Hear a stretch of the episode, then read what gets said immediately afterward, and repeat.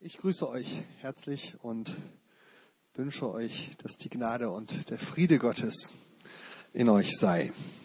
Die Bibel als Wegweiser, wenn du nicht genug bekommst.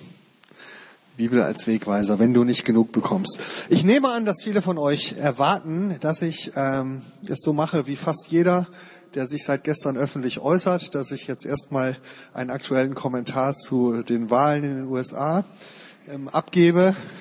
Es prasselt ja über uns herein per Facebook, Radio, Fernsehen, egal wo irgendjemand irgendwas sagt, ist es zu dem Thema. Ich würde das ehrlich gesagt ungerne tun. Ähm, ich bin kein Analyst, bin auch kein Politexperte. Ich habe meine politischen Meinungen und Überzeugungen, ähm, aber ich glaube, ich würde dem, was ihr ohnehin schon als Dauerfeuer jetzt hört, in diesen Tagen nichts Neues mehr hinzufügen, auch nichts Weiseres und Besseres und Schlaueres.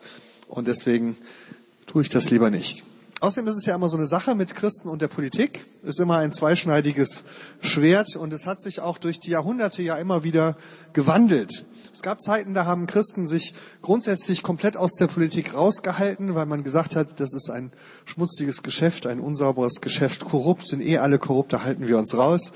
Und dann kamen die Kritiker, haben gesagt, ihr Christen, ihr seid immer so unpolitisch, ihr müsst euch mal einmischen, Gott hat uns doch einen Auftrag für die Welt gegeben, äh, kümmert euch doch mal um Politik, haltet euch doch nicht immer raus. Dann haben die Christen angefangen, politisch zu werden. Das war vor allen Dingen in Amerika schon etwas früher der Fall als hier bei uns. Und äh, dann war es schnell so, dass man sich wieder beschwert hat, dass die Christen zu politisch sind und sich einmischen und plötzlich politische Macht haben und im Hintergrund die Strippen ziehen. Und dann hat man wieder gesagt, Christen raus aus der Politik, wir wollen euch nicht. Und äh, jetzt haben wir gerade wieder eine Phase, wo wir immer wieder ermahnt werden, doch ein bisschen politischer aktiv zu sein. Also man weiß immer nicht genau, wie man es machen soll.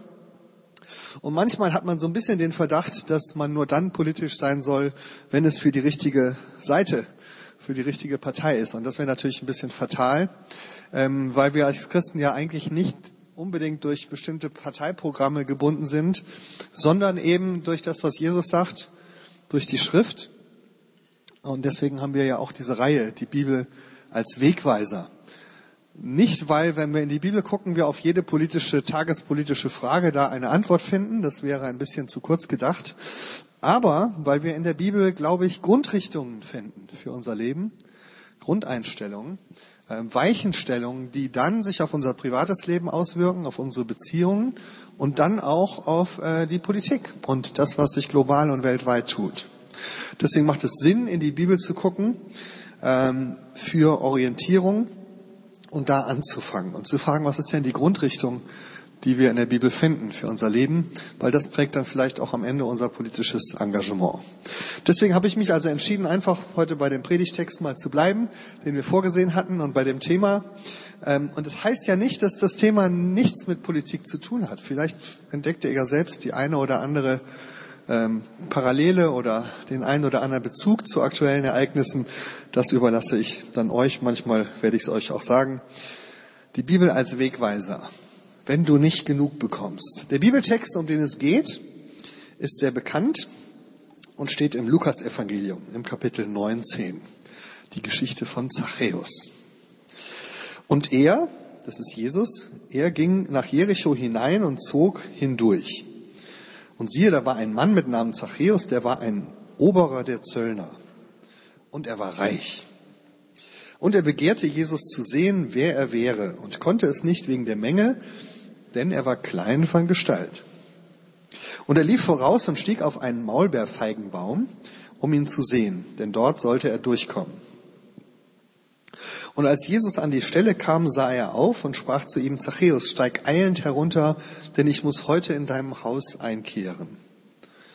Und er stieg eilend herunter und nahm ihn auf mit Freuden. Als sie das sahen, murrten sie alle und sprachen, bei einem Sünder ist er eingekehrt. Zachäus aber trat herzu und sprach zu dem Herrn, siehe Herr, die Hälfte von meinem Besitz gebe ich den Armen, und wenn ich jemanden betrogen habe, so gebe ich es vierfach zurück. Jesus aber sprach zu ihm, heute ist diesem Hause Heil widerfahren, denn auch er ist ein Sohn Abrahams. Denn der Menschensohn ist gekommen, zu suchen und selig zu machen, was verloren ist. Wie gesagt, ich vermute, die meisten von euch kennen die Geschichte, haben sie schon oft erzählt bekommen. Aber ich vermute auch, dass vielen von euch vielleicht doch die eigentliche Pointe des Textes ein bisschen entgangen ist, weil ich glaube, dass uns der Text sehr oft ähm, etwas falsch erzählt wird. Normalerweise, wenn ich eine Predigt über Zachäus höre, dann geht es immer ungefähr so. Der arme kleine Zachäus war ein Außenseiter, von allen gehasst, geächtet, er wurde immer gemobbt, weil er ein Zöllner war.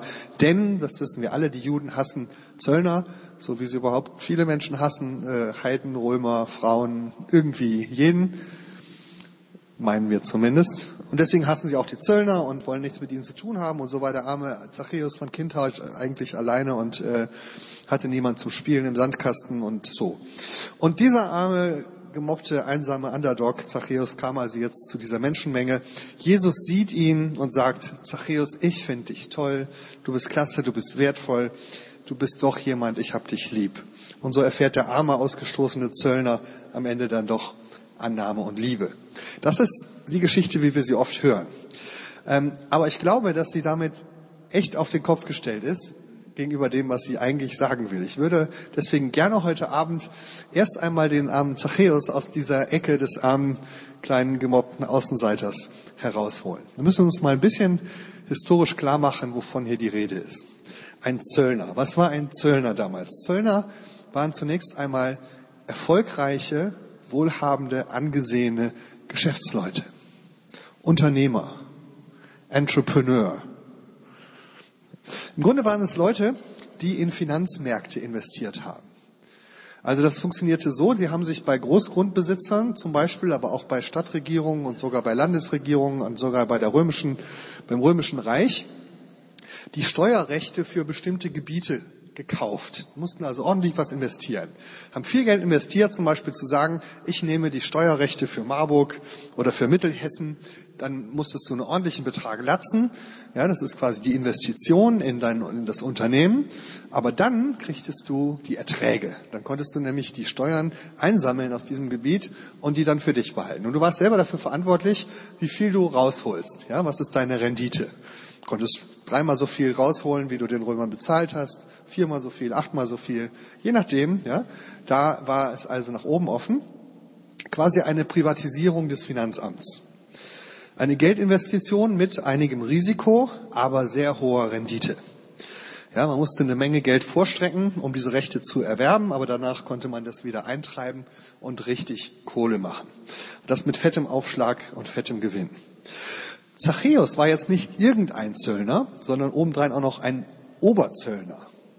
Ein Oberer unter den Zöllnern. Das heißt, das war einer von den richtig erfolgreichen, von den, äh, ich weiß nicht, Top 10 oder Top 100 im Land wahrscheinlich.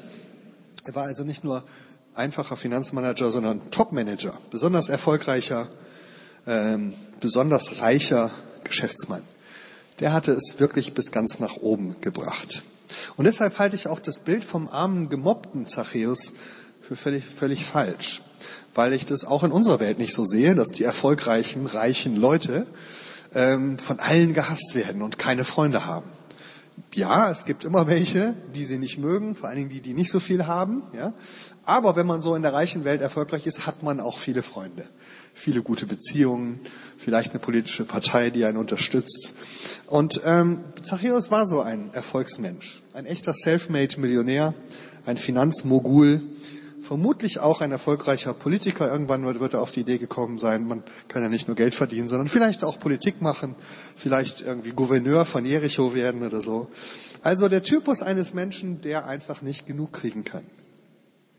Ein Mensch, dessen, wenn man sich das mal anschaut, dessen ganzes Leben Inhalt, sein Lebensinhalt und sein Lebensziel eigentlich darin besteht, zu nehmen, immer mehr zu bekommen, mehr zu verdienen, mehr haben zu wollen, einzunehmen. Immer mehr Geld, immer mehr Erfolg, immer mehr Freunde, immer mehr Einfluss, immer mehr Macht. Und es stellt sich immer die Frage, welche Stufe kann ich denn als nächstes nehmen? Wo gibt es denn noch einen Schritt auf der Leiter, wenn ich jetzt schon äh, alles sozusagen mir gehört, alle Ländereien und alle Plantagen und äh, vielleicht auch der ein oder andere Regierungsbeamte, was kann ich denn jetzt noch erreichen? Als Oberzöllner war er schon ziemlich weit oben auf der Karriereleiter.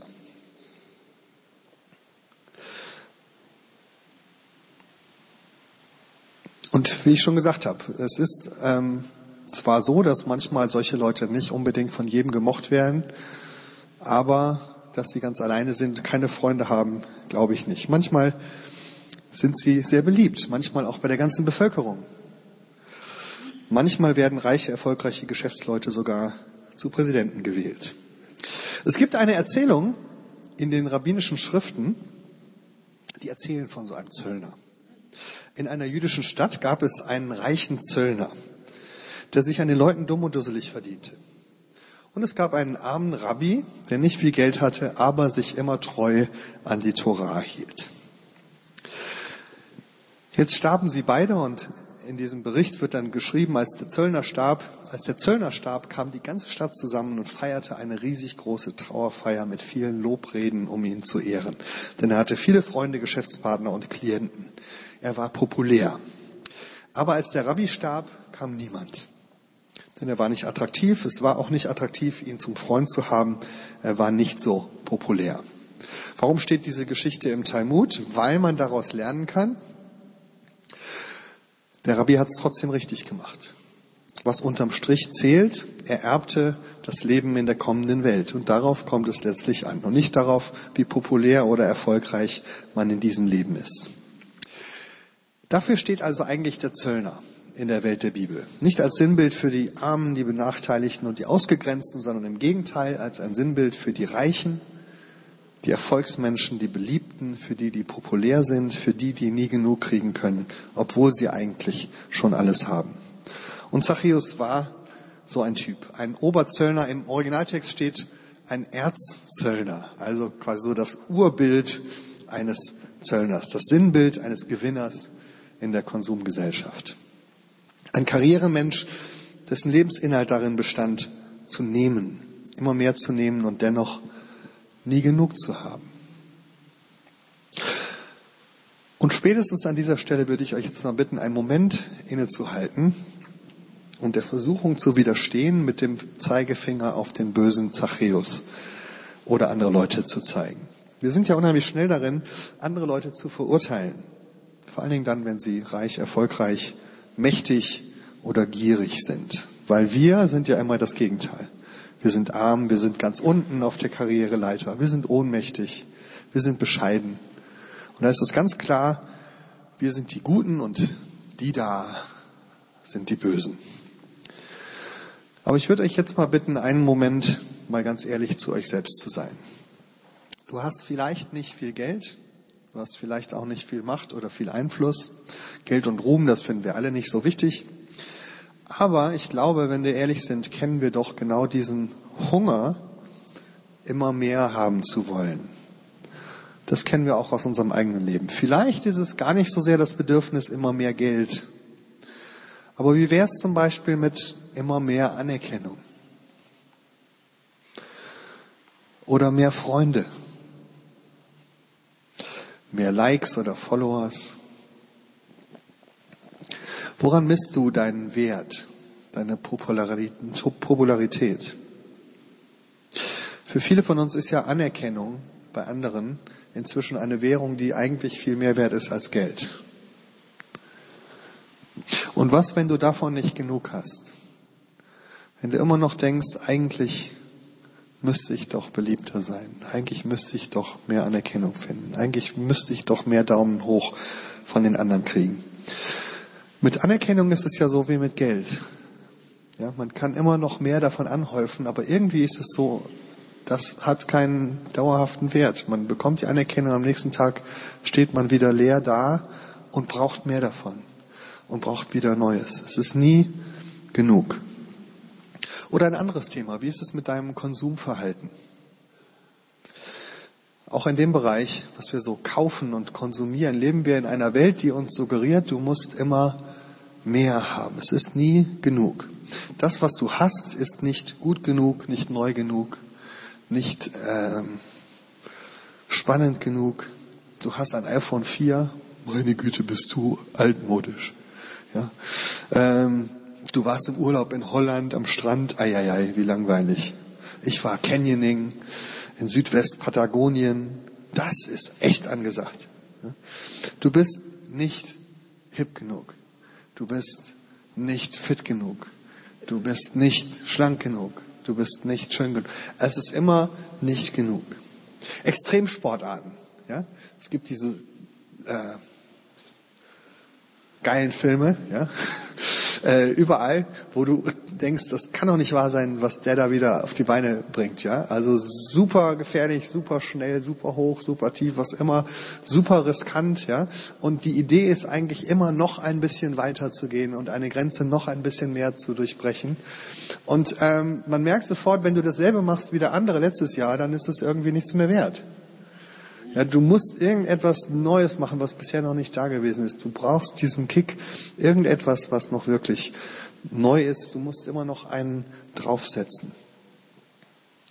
Das gleiche ist mit unserem Internetverhalten. Vielleicht kennt ihr das. Da sitzt du schon ein paar Stunden im Internet und blätterst durch Facebook-Seiten oder andere Seiten, die du lieber nicht willst, dass sie jemand anders sieht. Und dann bist du nach zwei Stunden, denkst du schon, meine Güte, habe ich jetzt wieder viel Zeit verschwendet. Aber trotzdem, wenn du aufhörst, hast du das Gefühl, dass du immer noch was verpasst.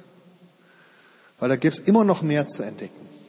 Ja, und irgendwie, auch wenn du den ganzen Tag da irgendwie rumsurfst und Dinge liest und guckst, was alle deine Freunde posten und was jeder über die Welt zu sagen hat, hast du am Ende den Eindruck, es gibt noch so viel mehr und es ist nicht genug.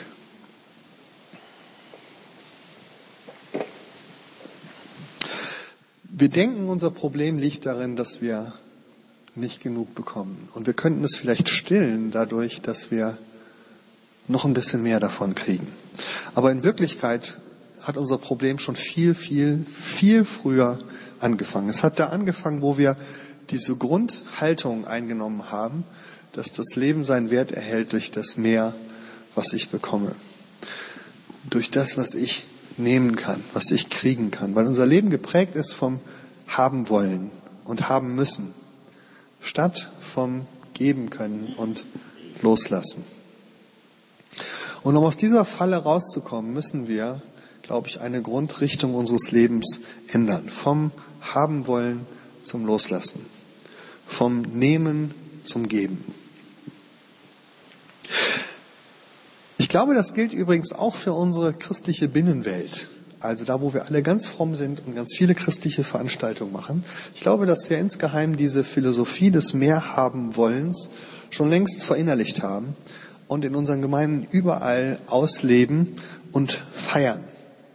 Ja, auch in der christlichen Welt kannst du nur noch dann erfolgreich sein, wenn du immer noch mehr bietest, wenn du immer noch hipper bist, wenn du immer noch einen neuen Kick anzubieten hast. Wir sehen das oft bei Jugendkonferenzen, die, die, die sowas mitveranstalten und mitgestalten. Ne? Wir wissen das. Wir müssen immer noch eine neue Idee haben, irgendwas, was bisher noch nicht da gewesen ist. Du musst die Bühne noch ein bisschen mehr aufbauen. Du brauchst noch mehr bunte Lampen. Du brauchst noch geilere Musik. Du brauchst noch ein paar mehr Show-Acts. Ja, also irgendwie musst du dir immer noch was einfallen lassen, damit es noch ein bisschen geiler ist als letztes Jahr. Weil sonst funktioniert das nicht. Aber ich glaube, das gilt auch für so einen ganz normalen Gottesdienst wie hier. Die Frage ist ja, mit welcher Haltung gehst du eigentlich normalerweise so donnerstagsabends oder sonntagsmorgens in einen Gottesdienst? Ja, ist die Grundhaltung, was kann ich heute mitnehmen? Was bekomme ich da? Dann hast du diese Grundhaltung des Nehmen-Wollens. Und dann ist die Chance groß, dass du unzufrieden nach Hause gehst und gefrustet, weil du nicht genug bekommen hast oh je, wir hatten heute wieder nicht genug Zeit für den Lobpreis. Oh, die Predigt hatte wieder nicht genug Tiefgang. Oder nicht genug Pep. Oder nicht genug Medien. Wir haben nicht genug neue Lieder gesungen. Oder nicht genug alte Lieder gesungen. Der Bandleader war nicht schön genug. Der Gitarrist nicht gut genug. Was immer. Die Kirche nicht warm genug, auch das kommt vor. Wenn wir mit dieser Haltung in den Gottesdienst kommen, dann werden wir immer gefrustet gehen, weil wir nie genug kriegen. Weil diese Grundfrage, was kann ich kriegen, möglicherweise die falsche, in die falsche Richtung gefragt ist. Und deswegen glaube ich, dass wir als Christen da diese falsche Philosophie letztlich heimlich mit eingekauft haben. Dafür brauchen wir keine erfolgreichen Wirtschaftsmagnaten zu sein wie Zachäus. Das können wir auch als ganz normale Christen in unserem Gemeindealltag.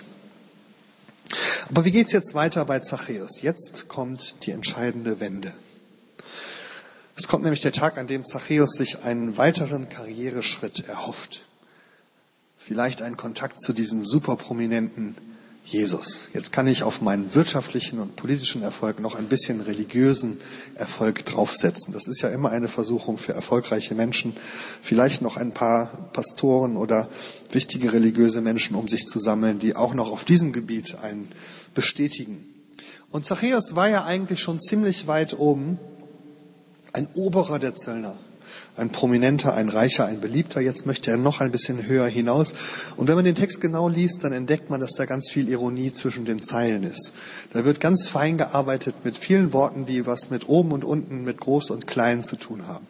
Ein Oberer der Zöllner, der klein war von Gestalt. Konnte nicht sehen und deswegen musste er hochklettern auf einen Baum. Ich glaube, dass in dieser Beschreibung eine ganz tiefe Symbolik drin steckt, aus der die ganze Tragik eines solchen immer mehr haben wollen Lebensstils deutlich wird. Wenn du immer mehr haben willst, dann bleibt ja am Ende nur die Lösung, sozusagen auf den letzten Ast zu klettern, irgendwelche Bäume dir zu suchen, wo du denkst, da kann ich noch ein bisschen höher kommen, vielleicht noch mal so ein bisschen aus dem Gewusel des Alltags raus, vielleicht noch mal so ein bisschen Überblick zu kriegen, noch mal so einen kleinen Kick nach oben, irgendwelche Krücken, die dir helfen, noch das nächste Highlight zu erleben, noch mal ein bisschen was draufzusetzen, noch mal kurz das Gefühl zu haben, über den anderen zu stehen und im Getümmel deines Lebens doch noch den Überblick zu behalten. Und ich glaube, das ist zum Beispiel der Moment, wo bei vielen von uns die Suchtmittel der verschiedensten Weise ins Spiel kommen nur noch diesen einen Baum, nur noch diesen einen Strohhalm, dann geht's mir wieder gut, dann sehe ich wieder klar. Das brauche ich jetzt, das hilft mir jetzt. Nur noch dieses eine Mal. Ich will noch einmal das Gefühl haben, über allem zu stehen. Und es ist jetzt ganz egal, ob dein Suchtmittel Alkohol ist oder Tabletten oder Pornos oder ganz viel Arbeit oder vielleicht auch ein ganz, ganz eifriges christliches Engagement in all diesen Dingen findest du oft diesen letzten Strohhalm, der dir das Gefühl gibt, ich bin noch on top, ich bin noch oben. Da kletterst du hoch, klammerst dich an den letzten Ast, aber irgendwann merkst du, da ist das Ende der Fahnenstange erreicht und du wirst da oben nie genug bekommen. Und jetzt kommt Jesus und sieht dich da oben sitzen. Das Schöne bei Jesus finde ich, das heißt hier, als Jesus an die Stelle kam, sah er auf und sprach zu ihm, Zachäus, steig eilend herunter, denn ich muss heute in deinem Haus einkehren. Jesus hätte es ja auch so machen können, wie viele Christen, die sich jetzt berufen sehen, die Menschen, die sie nicht mögen, mit möglichst vielen kreativen Schimpfwörtern zu beschmeißen. Egomaner, Vollpfosten, Zachäus. Ne? Du Horrorclown, komm doch mal runter von deinem Baum. Keine Ahnung, ja. Da hätten sich die Jünger auch noch so ein paar Kommentare ausdenken können. Wie kann man den jetzt möglichst schön beschimpfen, dass man dafür noch Applaus bekommt? Jesus ist da völlig anders. Jesus sagt, komm erst mal runter. Komm erst mal runter. Zachäus, steig eilend herunter, denn ich muss heute in deinem Haus einkehren. Das ultimative Glück liegt nicht darin, dass du immer höher hinauskommst. Im Gegenteil, das Glück findest du, wenn du von diesem Trip runterkommst. Von dem Trip immer mehr haben zu wollen und immer höher zu kommen. Wenn wir in das Hirn von Jesus schauen könnten an dieser Stelle, dann glaube ich, dass wir noch ein paar mehr Gedanken darin sehen könnten. Vielleicht hat Jesus sich in dem Moment ja gedacht, Zachäus, schau dir doch mal mein Leben an. Ich war wirklich ganz oben. Ganz, ganz oben. Viel mehr oben, als du dir denken kannst. Beim Vater, wo ich alle Macht und Herrlichkeit hatte. Alles das, wovon du nur träumen kannst. Aber was habe ich gemacht? Ich bin runtergestiegen. Habe alles losgelassen, alles aufgegeben, um einer von euch zu werden, um euch zu dienen. Ich habe alles hingegeben und genau darin hat diese Welt das Heil gefunden. Und deswegen musst du auch runterkommen, Zachäus. Du musst rauskommen aus dem Haben wollen, nehmen wollen Modus in den Geben wollen Modus. Sonst wirst du nie an den Punkt kommen, wo du genug hast.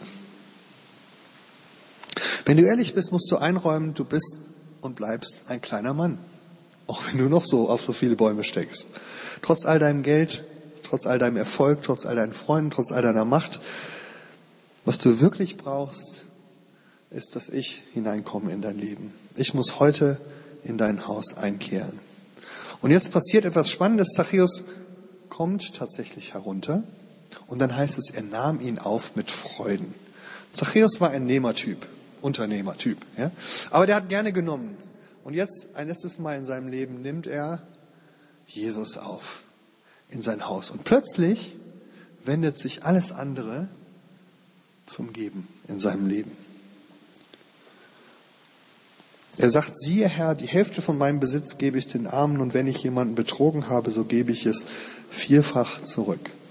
Zachäus macht die erstaunliche Erfahrung, wenn ich vom Nebenmodus in den Gebenmodus umschalte, dann merke ich plötzlich, ich habe ja schon längst genug.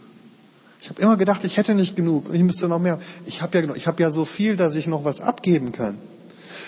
Und in der Tat, wenn ihr mal auf euer Leben schaut, und mal überlegt, was ihr alles habt, was ihr geben könntet, dann merkt ihr sofort, eigentlich habt ihr immer genug, um noch was abgeben zu können.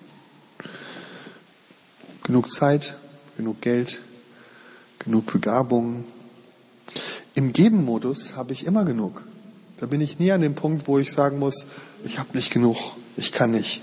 Und darin liegt das Geheimnis. Und es ist auch ein Geheimnis, was nicht nur in der Bibel steht. Ich habe jetzt neulich im Auto ein interessantes Interview gehört mit einem äh, Professor, der äh, über das schöne Wort der Postwachstumsökonomie forscht. Also der sagt auch, wir leben in einer Welt, in der alles auf Wachstum angelegt ist. Es muss immer mehr sein, immer mehr. Wir arbeiten uns die Hucke voll, um mehr Geld zu verdienen, um damit mehr kaufen zu können. Aber eigentlich stell dir mal ein Leben vor, wo du nur die Hälfte arbeiten würdest und dafür ganz viel Zeit hättest, um all die Dinge, die du dir sonst teuer kaufen muss, zum Beispiel selber zu herzustellen, zu basteln oder mal was zu reparieren, statt es neu zu kaufen. Das würde das Gleiche genauso funktionieren. Der Einwand ist sofort, ja, aber dann wächst unsere Wirtschaft nicht mehr und die armen Arbeitsplätze gehen alle verloren. Das heißt, wir arbeiten eigentlich nur noch, um das Wachstum in Gang zu haben, halten, anstatt, wie wir früher dachten, das Wachstum dazu dient, uns das Leben zu verschönern. Inzwischen sind wir die Sklaven des Wachstums geworden. Aber zurück zum Bibeltext. Wir brauchen einen Richtungswechsel. Jesus muss in unser Leben kommen, um uns diesen, in diesen neuen Modus zu versetzen. Dass wir rauskommen aus der Frage, ob ich genug kriege, hin zu der Frage, wie kann ich den anderen genug geben. Jesus sagt am Ende, heute ist diesem Hause Heil widerfahren, denn auch er ist ein Sohn Abrahams. Darin liegt meine eigentliche Identität. Nicht in dem, was ich habe, was ich noch haben könnte, was ich noch kriegen will, sondern in dem, was ich bin. Weil Jesus sagt, du bist ein Teil der Familie Gottes. Du bist ein geliebt, geliebtes Kind Gottes. Vielleicht zum Abschluss noch ein Gedanke. Wenn du denkst, das ist alles eine sehr unpolitische und private Botschaft, dann stimmt es nicht. Ich bitte dich dann nach Hause zu gehen und den Text nochmal in Ruhe zu lesen mit dem Blick auf das, was wir im Moment in der Welt erleben. Um mal zu überlegen, wie würde denn unsere Welt aussehen, wenn die Menschen weniger vom Nehmen her denken würden und mehr vom Geben her. Wenn sie mehr vom Runterkommen her denken würden, statt vom Aufsteigen wollen.